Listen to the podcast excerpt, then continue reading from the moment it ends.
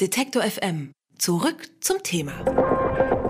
Er hat einen Durchmesser von ungefähr 900 Metern, rast mit sage und schreibe 400.000 Kilometern pro Stunde durchs Weltall und wird unseren blauen Planeten für astronomische Verhältnisse knapp verfehlen.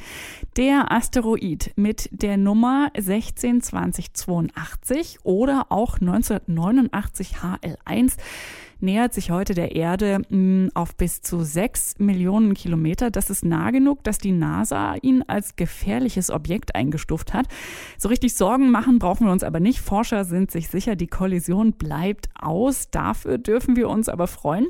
Denn vielleicht lässt sich der Himmelskörper mit etwas Glück und einem guten Teleskop ja tatsächlich sehen. Heute um 1920 kommt er der Erde am nächsten. Aber wie können sich Astronomen überhaupt so sicher sein, ob ein Asteroid die Erde jetzt trifft oder nicht? Und was passiert eigentlich, wenn doch mal einer auf Kollisionskurs gehen sollte? Darüber spreche ich mit jemandem, der hauptberuflich den Kosmos beobachtet, Robin Geier von der Technischen Universität Dresden. Schönen guten Tag, Herr Geier. Hallo.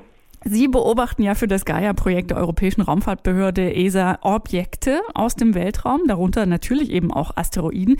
Leben wir wirklich so äh, gefährlich? Also ist die Lage im Orbit so, dass wir eigentlich ständig so heimlich bombardiert werden? Äh, nein, also gefährliche Objekte kommen äh, sehr selten der Erde sehr nah. Tatsächlich wird die Erde aber ständig bombardiert, aber hauptsächlich von, von Staub, der im, im Kosmos umherfliegt. Das sieht man manchmal als Sternschnuppe, manchmal auch nicht. Manchmal gibt es solche Ereignisse wie äh, in Chelyabinsk 2013, da knallt es dann schon ordentlich. Das sind dann die sogenannten Boliden. Aber Gefahr geht im Prinzip nur von größeren Objekten aus der Dinosaurierkiller, den würde man jetzt schon sehen und da haben wir keine Gefahr. Da besteht im Moment keine Gefahr. Das heißt, ist denn das überhaupt ungewöhnlich, dass jetzt etwas äh, so, ich sage es nochmal in, in, in, sehr deutlichen Anführungszeichen, nah an uns vorbeifliegt, wie dieser 1998 HL1? Nein, absolut nicht. Und äh, tatsächlich ist es so, dass im Anbeginn von äh, dem Interview habe ich nochmal in die Datenbank im Internet geguckt von der NASA und äh, es gibt tatsächlich sogar heute eins, zwei, drei, vier, fünf Asteroiden, die ebenfalls so nahe kommen und eigentlich alle anderen kommen sogar noch näher. Die sind allerdings bloß viel kleiner. Der 98 äh, HAL 1 hat einen Durchmesser von geschätzt so um die 500 Meter, also 440 bis äh, 990 Meter schätzt man da. Aber zum Beispiel das Objekt 2019 äh, UQ kommt heute ungefähr dreimal so nah, also ungefähr der vier, vierfache Mondabstand zur Erde. Der hat allerdings nur einen Durchmesser von 15 bis 35 äh, Metern. Also das passiert schon jede Nacht, dass irgendwas ziemlich nahe vorbeifliegt. Das meiste ist aber einfach nicht der Rede wert.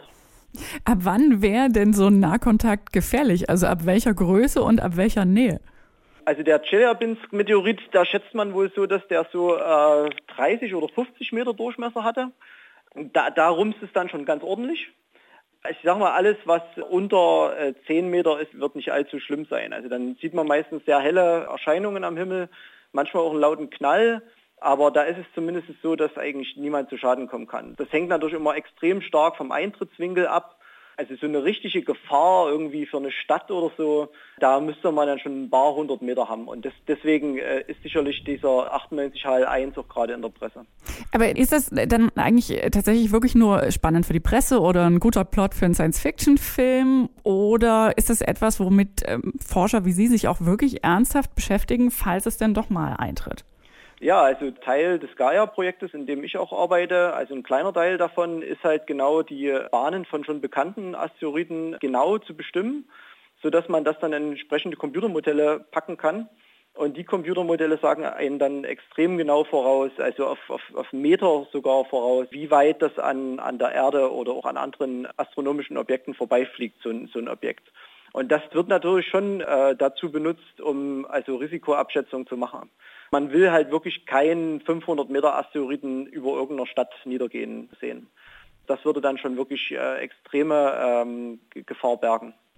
Gäbe es denn da aber irgendwelche sinnvolle Strategien, was man von der Erde aus in solchen Fällen unternehmen könnte?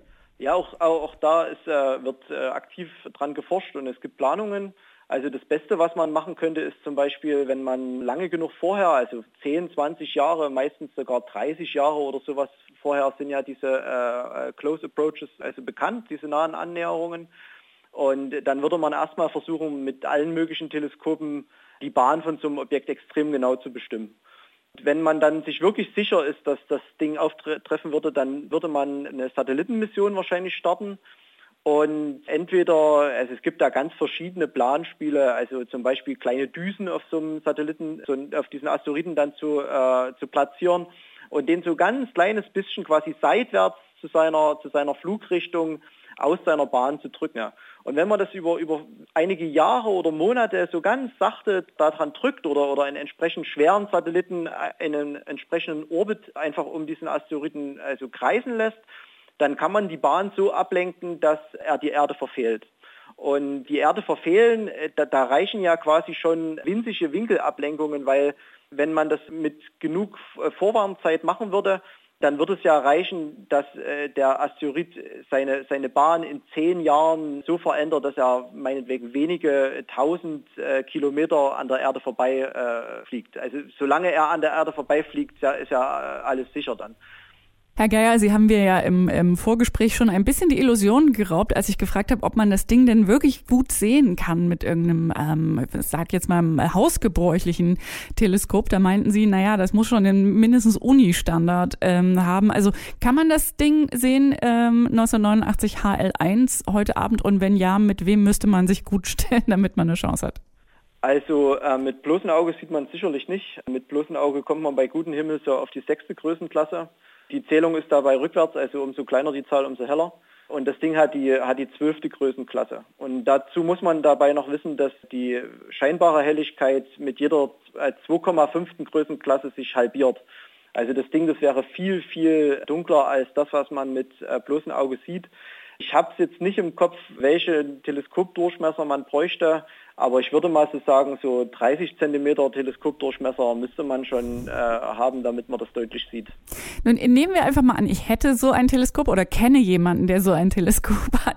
Muss ich mir das dann vorstellen wie eine Sternschnuppe oder wie, wie sieht dann sowas aus, wenn ein Asteroid an der Erde vorbei Das wäre äh, so ziemlich das Langweiligste, was Sie sich äh, vorstellen können.